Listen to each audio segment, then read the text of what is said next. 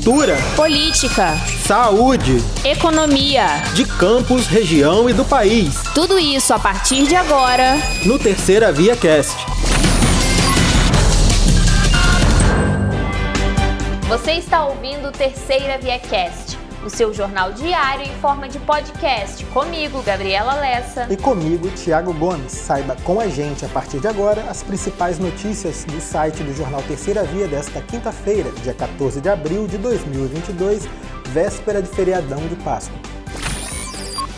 Após semanas de muito calor e temperaturas altas, a frente fria chegou a Campos dos Goitacazes nesta quinta-feira, dia 14.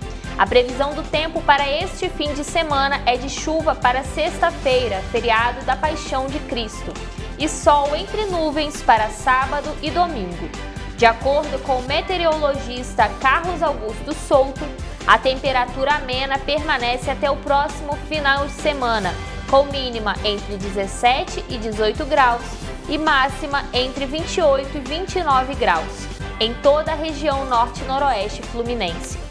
Ainda segundo Souto, a previsão geral é de tempo com sol, nuvens, mas sem chuva a partir deste sábado e clima ameno por toda a próxima semana.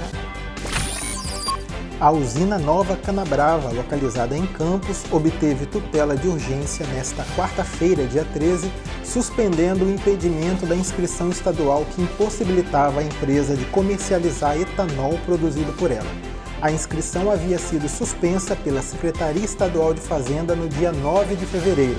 Em seu despacho, a juíza Cristina Aparecida de Souza Santos, da 11ª Vara de Fazenda Pública, acatou os argumentos da defesa, sustentando que o cancelamento da inscrição estadual de forma preventiva é ato desproporcional, acarretando impedimento para o livre exercício das atividades da empresa. A notícia coincide com o início da safra da cana-de-açúcar em Campos, que começa neste mês de abril e se estende até novembro, com a contratação de mais de 2 mil trabalhadores diretos e outros 4 mil indiretos. No dia 15 de abril de 2021, centenas de famílias ocuparam um conjunto residencial Novo Horizonte, bairro Jardim Aeroporto, em Campos dos Goitacazes. As casas foram erguidas pela construtora Realiza em parceria com a Caixa Econômica Federal pelo programa Minha Casa Minha Vida. O Supremo Tribunal concedeu liminar para que as famílias permanecessem nos imóveis temporariamente. Governos estadual e municipal se comprometeram em resolver a questão de moradia dos invasores, mas um ano depois, o problema habitacional das famílias segue sem solução. A construtora tenta na Justiça Federal a reintegração de posse das casas. Os ocupantes temem ser despejados a qualquer momento. No dia 23 de março, a construtora entrou com pedido na Justiça Federal para manutenção e reintegração de posse da área. As famílias invasoras teriam sido intimadas para deixar as casas. Entretanto, não houve definição de prazo para a saída. Isso pode ocorrer a qualquer momento. Policiais militares integrantes da Operação Segurança Presente salvaram uma criança de dois anos que engasgou em uma escola particular em Campos.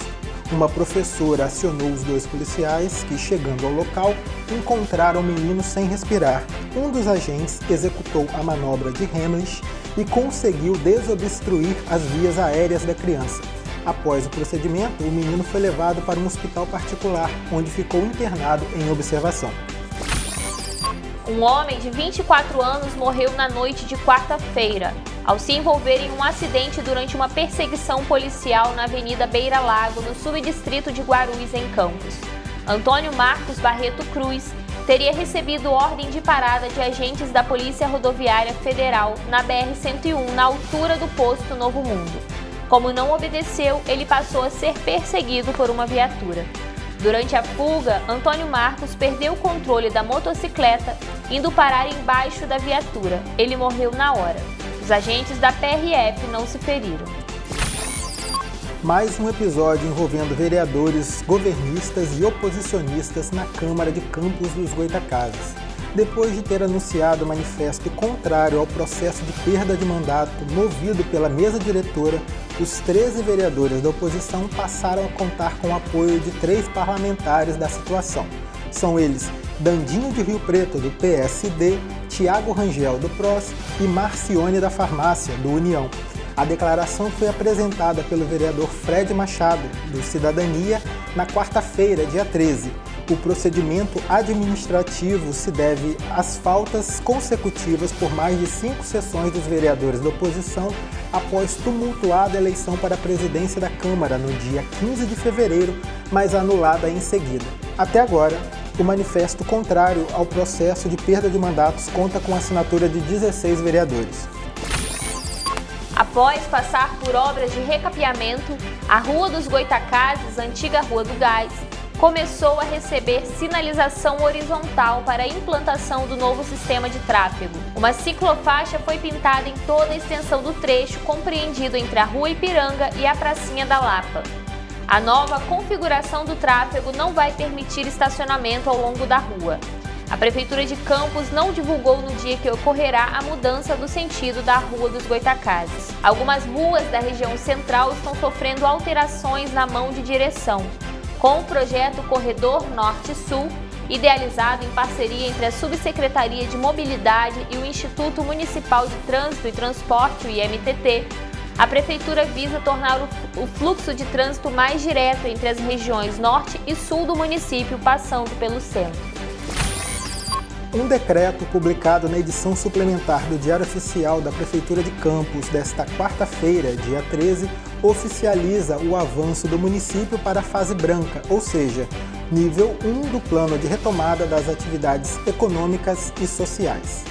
O decreto também atualizou as medidas de enfrentamento à Covid no município entre as determinações válidas até o dia 9 de maio está o prazo de 30 dias para que pais e responsáveis legais apresentem a comprovação de vacinação dos alunos de até 18 anos em todas as escolas das redes pública e particular que ofereçam educação infantil, ensino fundamental e médio nos termos do artigo 14, parágrafo 1 do Estatuto da Criança e do Adolescente, o ECA.